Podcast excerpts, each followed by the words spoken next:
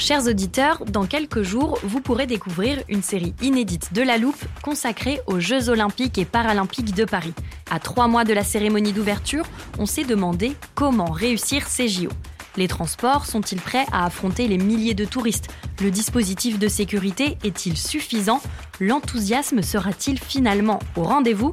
Pour répondre, on plonge durant cinq épisodes dans les archives des éditions précédentes, accompagnés des journalistes de l'Express. C'est à retrouver à partir du 13 mai sur toutes les plateformes d'écoute. It's that time of the year. Your vacation is coming up. You can already hear the beach waves, feel the warm breeze, relax, and think about work. You really, really want it all to work out while you're away. Monday.com gives you and the team that peace of mind. When all work is on one platform and everyone's in sync, things just flow wherever you are. Tap the banner to go to Monday.com.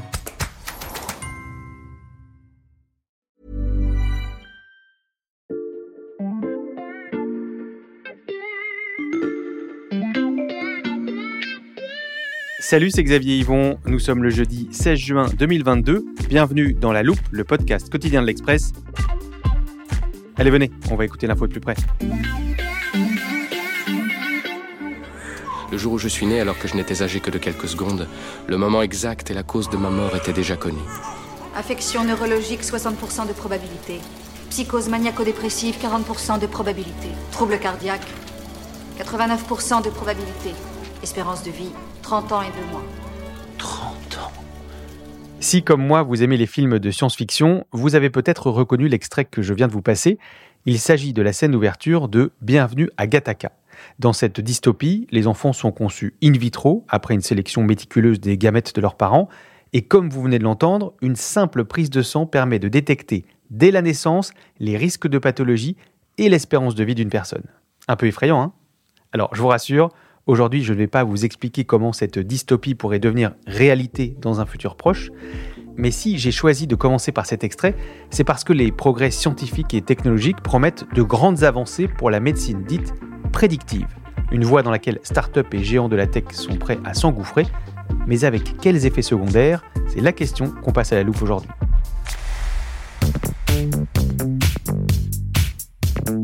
J'ai prononcé les mots magiques, innovation technologique, géant de la tech, start-up, et vous avez peut-être déjà compris qui se trouve en face de moi aujourd'hui. Salut Frédéric. Salut Xavier. Frédéric Fillou, tu es journaliste et chroniqueur tech à l'Express, et tu publies dans nos pages une enquête sur la santé prédictive.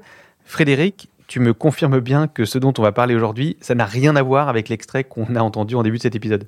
Oui, c'est vrai que ce film était visionnaire puisqu'il a été tourné il y a 25 ans et que euh, les auteurs avaient quand même vu quelque chose de très important qui est le facteur déterminant de tout ce qui est génomique. Mmh. Mais on est loin de pouvoir dire vous allez mourir à telle date, etc. Alors d'abord, pour savoir où on met les pieds, j'ai demandé à Pascal Pujol de m'expliquer ce qu'on entend euh, aujourd'hui par ce terme de médecine prédictive. Il est professeur de médecine à la faculté de Montpellier et président de la Société française de médecine prédictive et personnalisée. Et voilà ce qu'il m'a répondu. La médecine prédictive, c'est une euh, médecine qui vise à identifier des facteurs de risque d'une pathologie pour mettre en place ce qu'on appelle des stratégies de dépistage ou de prévention. Autrement dit, on a des indicateurs, souvent génétiques, mais pas que, euh, qui nous indiquent qu'une personne a une probabilité forte de développer une pathologie. Et derrière, on a des outils qui permettent soit de faire des diagnostics précoces, soit encore mieux, de les éviter. C'est ce qu'on appelle la prévention. Je range cette nouvelle définition dans l'armoire. Maintenant qu'on sait ce qu'est la médecine prédictive, on va s'intéresser aux indicateurs qui peuvent aujourd'hui euh, nous permettre de connaître les facteurs de risque, à commencer par la génétique. Mais Pascal Pujol m'a bien précisé que ce recours s'inscrit aujourd'hui dans un cadre délimité par la loi. Alors, on a deux grandes indications aujourd'hui des analyses génétiques. Euh, la première est bien connue, c'est quand vous avez des antécédents familiaux nombreux d'une pathologie particulière. On l'a dans deux grands domaines, dans le cancer, mais aussi dans des maladies cardiaques. L'autre grand registre, euh, ce sont ce qu'on appelle les maladies rares, dont on sait que le déterminisme génétique est souvent là, même tout à fait en dehors de, de notions familiales. Antécédents familiaux ou maladies rares, Pascal Pujol m'a expliqué pourquoi les médecins sont cantonnés aujourd'hui à ces cas de figure. Le paramètre économique, si on le faisait à tout le monde, ça coûterait beaucoup d'argent. Est-ce que ça serait rentable? Deuxièmement, il y a un paramètre éthique. Celui-là est quand même, j'aurais dû le mettre en premier, il est fondamental. Parce que l'analyse génétique, dite prédictive, doit emporter l'adhésion absolue du patient. Il n'est pas question de faire une analyse génétique chez quelqu'un qui ne souhaiterait pas avoir cette information. Au cœur de la médecine prédictive, il y a cette idée absolument essentielle de ce qu'on appelle la donnée actionnable, qui est mhm. l'élément objectif, quantifié, mesuré, sur lequel on va avoir une influence.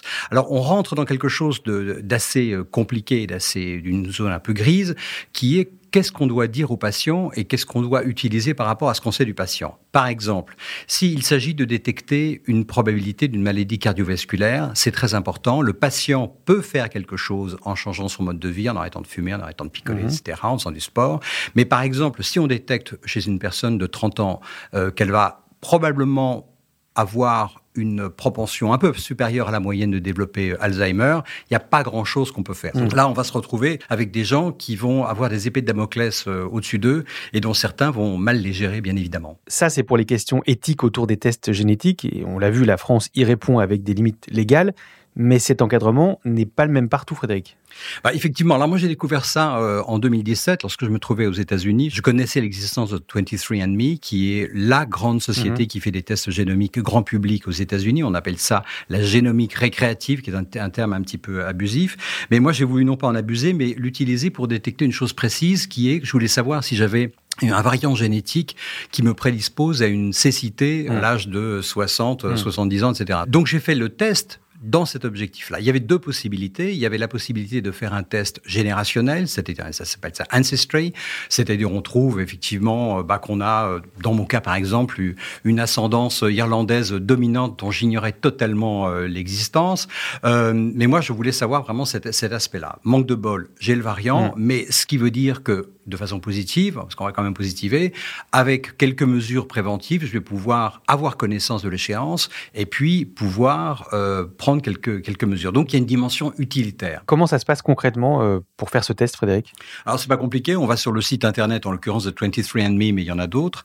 Euh, on remplit un formulaire, on met son numéro de carte de crédit, on est débité de 150 dollars pour avoir le test de base. On reçoit au bout de 15 jours un test avec un, un coton-tige qu'on se met dans le nez, on met ça dans un et ça rappelle quelque chose Voilà, tout à fait. On a maintenant tous une grande pratique de ça. Euh, on met ça dans une enveloppe, puis les résultats commencent à arriver avec une certaine régularité au bout de, trois semaines. Je dis avec une certaine régularité parce que ce qui est intéressant, c'est que ce sont des résultats qui sont analysés en permanence. J'ai dû faire la, la, première série de tests en 2017. Je continue à recevoir tous les mois des trucs, des découvertes. Ces tests dont on parle, Frédéric, ils sont encore interdits en France Ils sont très largement interdits euh, pour le grand public. Alors, il y a plein de raisons pour ça. Les tests qui sont euh, proposés aujourd'hui de façon commerciale et qui mélangent du récréatif et de l'information euh, médicale relèvent un peu de la supercherie. Euh, pour l'analyse génétique à visée médicale, il faut être très précis. Il est évident que quand on achète un test à 100 dollars, la qualité des tests n'est pas celle euh, qui est facturée aujourd'hui dans nos établissements, 1500 euros. Il y a un décalage. Pourquoi? Parce qu'il y a une profondeur de séquençage, enfin, il y a des critères de qualité. On ne les a pas, ces critères de qualité. Là, on vient d'aborder, Frédéric, euh, le versant génétique de la médecine prédictive, mais Pascal Pujol nous parlait de différents indicateurs quels sont les autres? Alors là, c'est un des grands progrès comme de la, de la médecine prédictive et sans doute une des grandes différences par rapport à une analyse brute qui va être une analyse génomique, c'est qu'aujourd'hui, les tenants de la médecine prédictive vont analyser un patient dans l'ensemble hmm. de son environnement. Donc aujourd'hui, il y a des facteurs quantifiables à prendre en compte et il y a des facteurs inquantifiables. Et ceux-là sont les plus difficiles parce que par exemple, si on prend quelqu'un de foncièrement optimiste, par rapport à quelqu'un de foncièrement pessimiste, on sait par des tas d'études que ça a une influence déterminante dans la façon de gérer les maladies. Hmm. Donc, effectivement, aujourd'hui, l'individu est considéré dans son ensemble. Après la génétique et l'examen de l'environnement du patient, un outil donne un nouveau souffle à la médecine prédictive. Il y avait les stéthoscopes, les tensiomètres, la prise de sang. Place maintenant aux data.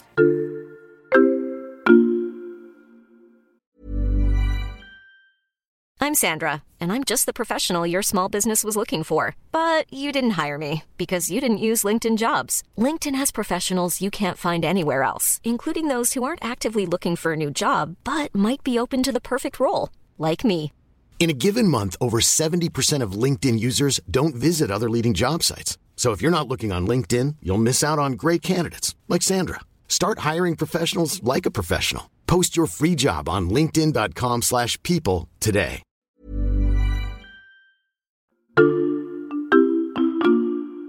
Xavier, si je te disais qu'une montre pourrait apporter beaucoup de choses à la médecine prédictive. Ouais, alors là, j'imagine que tu parles des montres connectées. Je sais qu'elles peuvent mesurer ton rythme cardiaque, mais c'est un peu gadget, non? Ce n'est plus gadget. Aujourd'hui, ce qui m'a quand même surpris dans l'enquête qu'on a fait pour l'Express, c'est de constater qu'il y a une énorme adhésion du corps médical, notamment dans certaines euh, disciplines comme la cardiologie, euh, à ces montres connectées. Ces Mhm. montres connectées, elles sont capables, comme celle euh, d'Apple, il y en a d'autres, mais Apple a le plus grand échantillon euh, au monde et donc à la plus grande précision.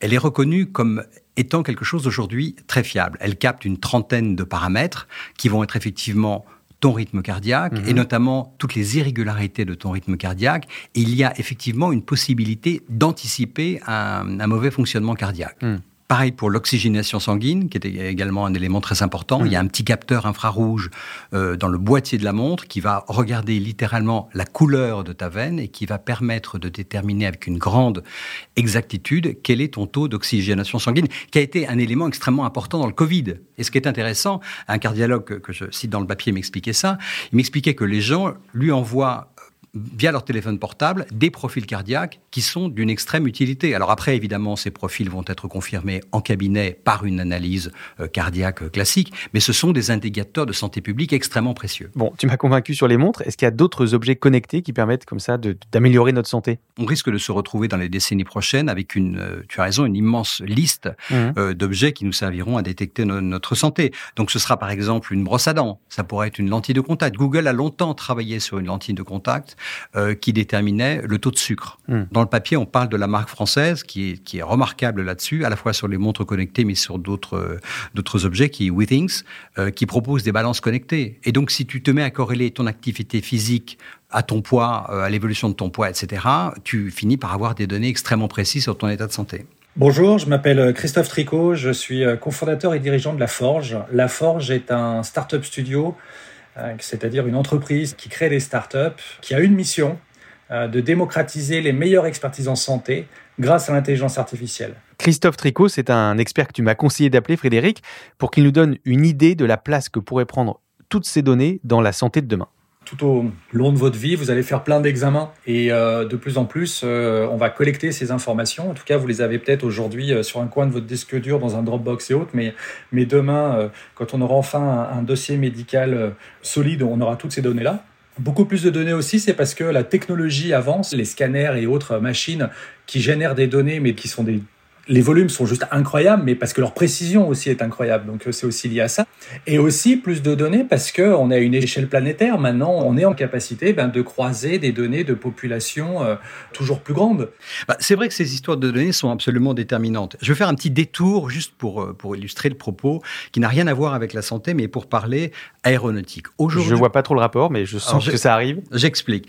Aujourd'hui, lorsque tu traverses l'Atlantique à bord d'un avion, celui-ci va envoyer un grand nombre de données vers, vers, euh, vers le sol. Certaines de ces données vont être envoyées euh, en direct et d'autres données vont être euh, stockées à des fins d'analyse. Quel est le but de ces données? C'est de faire de la prédiction. C'est-à-dire qu'il y a sur un moteur d'avion un très grand nombre de capteurs qui vont analyser chacun des tout petits éléments, une, un roulement ici, une pompe là, un circuit électrique là, et on va en déterminer euh, le taux d'usure. Et donc, on va faire des statistiques sur des millions d'heures de vol qui sont effectuées chaque jour, et on va en déterminer des Et si on revient au cas des humains, et si on imagine un système dans lequel on a tout un tas de capteurs qui envoient des données de façon hyper fréquente euh, dans des systèmes, on va être en mesure de détecter au niveau des groupes, on appelle cela des cohortes, mais également au niveau des individus, leur probabilité de développer telle ou telle pathologie. Ça va fonctionner un peu, un peu comme un moteur. C'est pour ça que l'analogie est finalement relativement pertinente. Ce que tu nous décris pour le moteur d'avion, ça existe déjà pour les humains. Ça s'appelle le, le check-up, le bilan de santé.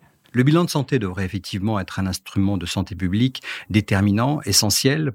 L'ennui, c'est que euh, c'est très peu utilisé. On en fait à peu près 10 000 par an en France. Mmh ce qui est extrêmement faible. Pourquoi? Parce que c'est un instrument médical extrêmement cher, ça coûte entre 2 et 4 000 euros. Mhm. Mais l'idée consiste à généraliser tout ça et en faire vraiment un instrument de santé publique. C'est l'objet d'une société que j'ai rencontrée pour les, besoins du papier qui s'appelle VitaHub. Christophe Tricot travaille très étroitement avec eux et qui porte sur la généralisation des check-ups, des bilans de santé, qui seront faits du coup avec une grande économie d'échelle à des prix nettement inférieurs. Ce sera euh, quasiment un facteur, de, un facteur de 10.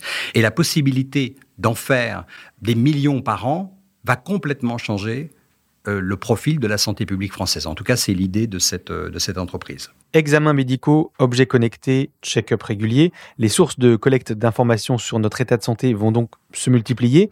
Et Christophe Tricot m'a expliqué que, comme souvent face à un afflux de données, l'intelligence artificielle aura un grand rôle à jouer. la promesse de l'intelligence artificielle, bah, c'est euh, d'analyser beaucoup plus de données, plus systématiquement et à grande échelle. Par exemple, quand on travaille sur des outils de diagnostic, grâce à l'intelligence artificielle, on est capable de détecter euh, des signes de pathologie que des médecins euh, ne peuvent pas détecter parce qu'ils ne l'ont jamais croisé.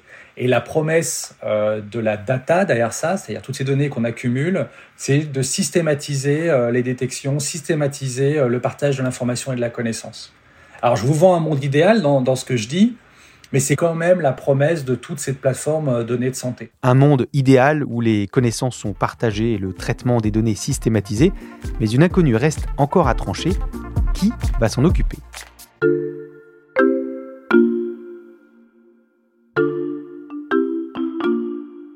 Les données de santé, c'est quand même le Graal. C'est quand même le patrimoine de data qui sera demain le plus, le plus important. Un Graal de data, je crois que j'ai une petite idée de qui ça peut attirer. Qui dit data dit capteur pour avoir cette data. Qui dit capteur dit appareil pour exploiter ces capteurs, dit euh, euh, les big tech. Parce que demain, imaginez un système où votre data est collectée pour vous accompagner à développer votre patrimoine de santé, vous soigner, etc. La question se pose, mais qui va gérer ces data? Qui va être le tiers de confiance? Alors évidemment, ça vient heurter euh, la notion de souveraineté, mais toujours est-il que si on est un peu objectif, euh, les seuls acteurs qui ont avancé sur ce terrain-là sont euh, les big tech et à commencer par Apple. Aujourd'hui, par exemple, en France, on n'a pas de solution étatique qui, euh, propose une solution qui soit au même niveau. Mais les big tech vont pas nous attendre. Et elles sont déjà là et elles ont, elles ont compris tout à fait l'enjeu. Frédéric, Christophe Tricot cite Apple. Est-ce qu'on a une idée de la stratégie des, big tech pour nos données de santé? Quand on regarde à 10 ou 20 ans les profils de croissance des géants de la technologie, la santé est le facteur le plus important dans leur croissance. À partir de là, il y a des stratégies qui sont complètement différentes et qui n'ont rien à voir en fonction des, des entreprises. Si on prend par exemple Apple, Apple s'est positionné sur le fait qu'avec eux, les données sont protégées. Ils ont raison sur un point qui est qu'Apple n'a jamais fait commerce des données. L'objectif d'Apple, c'est de vendre des appareils. Hmm. Mais encore une fois, pour Apple, la santé est un élément très important dans leur croissance future. C'est pour ça que, en 2016, deux ans après la sortie de l'Apple Watch, ils ont acheté un réseau de cliniques près du siège de Cupertino, avec des médecins qui étaient donc des salariés de l'entreprise, et ils ont commencé à faire des études réelles, c'est-à-dire euh, les patients, notamment les patients d'Apple, allaient dans ces cliniques, faisaient ce qu'ils avaient à faire, étaient soignés, et on regardait tout, on mesurait tout, etc. Mm. Et ça a contribué très considérablement à l'amélioration de, de, l'Apple Watch. Euh, ça, c'est pour Apple, mais les autres, Google, euh, Amazon, etc. Alors, Google et Amazon sont sur un modèle différent. Eux fonctionnent par le fait que la data est au centre de leur, de leur business model. Mm. Google se sert de toutes les données qu'il récolte pour améliorer son ciblage publicitaire et Amazon se sert de toutes les données qu'il récolte sur sa boutique et ailleurs pour dresser des profils extrêmement précis de façon à vendre un maximum d'objets aux gens. Donc, on est dans un système où ces deux-là se trouvent dans un conflit d'intérêts absolument évident. Alors ça ne veut pas dire qu'elles ne prennent pas des précautions. Euh, il y a tout un tas de watchdogs, comme on dit aux États-Unis, c'est-à-dire d'organismes qui vont euh, les surveiller. Il y a des organismes internes, euh, etc. C'est quand même sérieusement fait. Mais ces données, elles intéressent en fait d'immenses secteurs, à commencer par les banques, mhm. les assurances, et d'une façon générale, toutes les entreprises qui vont interagir avec le public de façon euh, économique. Parce que toutes ces entreprises sont dans la gestion de risque. Le problème aux États-Unis, qui est un système extrêmement brutal, c'est qu'on risque de se retrouver avec des groupes très importants de population qui, parce qu'ils auront de mauvaises données, entre guillemets, ne seront pas en mesure d'emprunter seront discriminés à l'embauche parce que leur profil représentera un risque supérieur à ce que l'entreprise euh, veut avoir. Heureusement, c'est quelque chose sur lequel, et c'est un des bienfaits du système français, on est préservé dans notre pays. J'allais y venir justement, tu nous parles du système de santé américain. Euh, quels sont les garde-fous du système de santé français? Il y a des autorités comme l'ACPR, qui est schématiquement celle qui euh, régit tout le système de collecte et d'analyse et de stockage des données de santé euh, en France. Il y a la CNIL qu'on connaît. Et ces organismes-là sont extrêmement compétents. C'est-à-dire que ils viennent auditer comment sont, stockées les données et on peut estimer que le système euh, est extrêmement fiable dans notre pays. Des garde-fous pour un système équilibré, voilà de quoi nous rassurer. Merci beaucoup Frédéric. Merci Xavier. Frédéric Fillou, je rappelle que tu es journaliste spécialiste tech à l'Express et qu'on peut retrouver ton article sur la santé prédictive et bien d'autres sur l'express.fr. Profitez-en en ce moment, le premier mois d'abonnement numérique est offert. Quant à moi, je peux faire une prédiction sans prendre le risque de me tromper. Si vous avez apprécié cet épisode, vous aimerez celui de demain. Alors pour ne pas le rater et pour retrouver tous nos anciens épisodes, pensez à vous abonner sur votre plateforme d'écoute, par exemple Spotify, Apple Podcast ou Deezer. Cet épisode a été fabriqué avec Jules Benveniste et Lison Verrier. Retrouvez-nous demain pour passer un nouveau sujet à la loupe.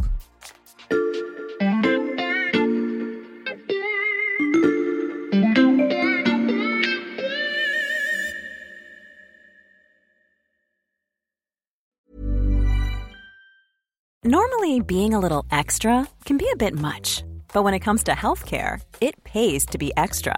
And United Healthcare makes it easy with Health Protector Guard fixed indemnity insurance plans. Underwritten by Golden Rule Insurance Company, they supplement your primary plan, helping you manage out of pocket costs without the usual requirements and restrictions like deductibles and enrollment periods. So when it comes to covering your medical bills, you can feel good about being a little extra. Visit uh1.com to find the Health Protector Guard plan for you. When you make decisions for your company, you look for the no brainers. If you have a lot of mailing to do, stamps.com is the ultimate no brainer. Use the stamps.com mobile app to mail everything you need to keep your business running with up to 89% off USPS and UPS. Make the same no brainer decision as over 1 million other businesses with stamps.com. Use code PROGRAM for a special offer. That's stamps.com code PROGRAM.